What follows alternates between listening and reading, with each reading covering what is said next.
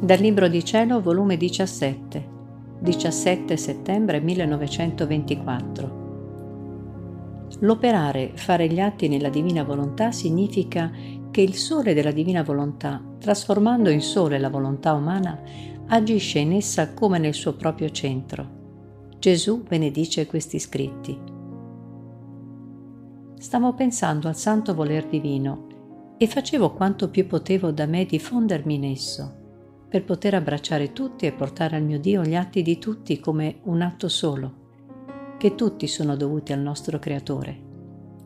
Ora, mentre ciò facevo, vedevo aprirsi il cielo e ne usciva un sole che ferendomi coi suoi raggi mi penetrava fin nel fondo dell'anima mia, la quale, ferita da questi raggi, si convertiva in un sole che, spandendo raggi, feriva quel sole da cui era stata ferita e siccome io continuavo a fare i miei atti per tutti nel divin volere, questi atti erano travolti in questi raggi e convertiti in atti divini, che diffondendosi in tutti e su tutti formavano una rete di luce da mettere un ordine tra il creatore e la creatura.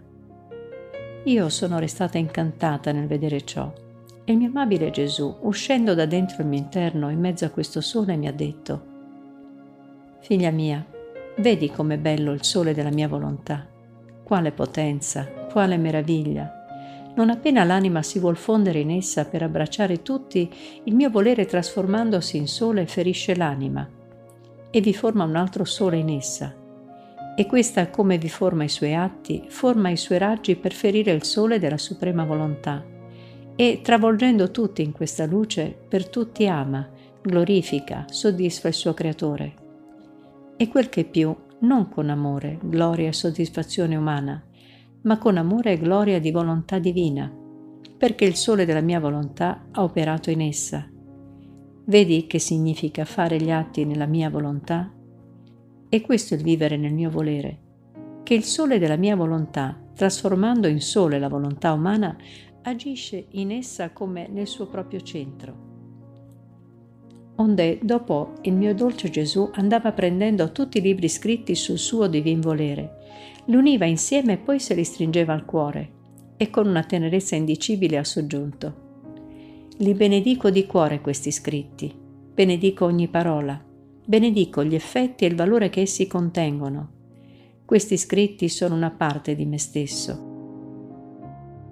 Poi ha chiamato gli angeli, i quali si sono messi faccia a terra a pregare e siccome stavano presenti due padri che dovevano vedere gli scritti, Gesù ha detto agli angeli che toccassero la loro fronte per imprimere in loro lo Spirito Santo, onde infondergli la luce per potergli far comprendere le verità e il bene che ci sono in questi scritti. Gli angeli hanno ciò eseguito e Gesù, benedicendoci tutti, è scomparso.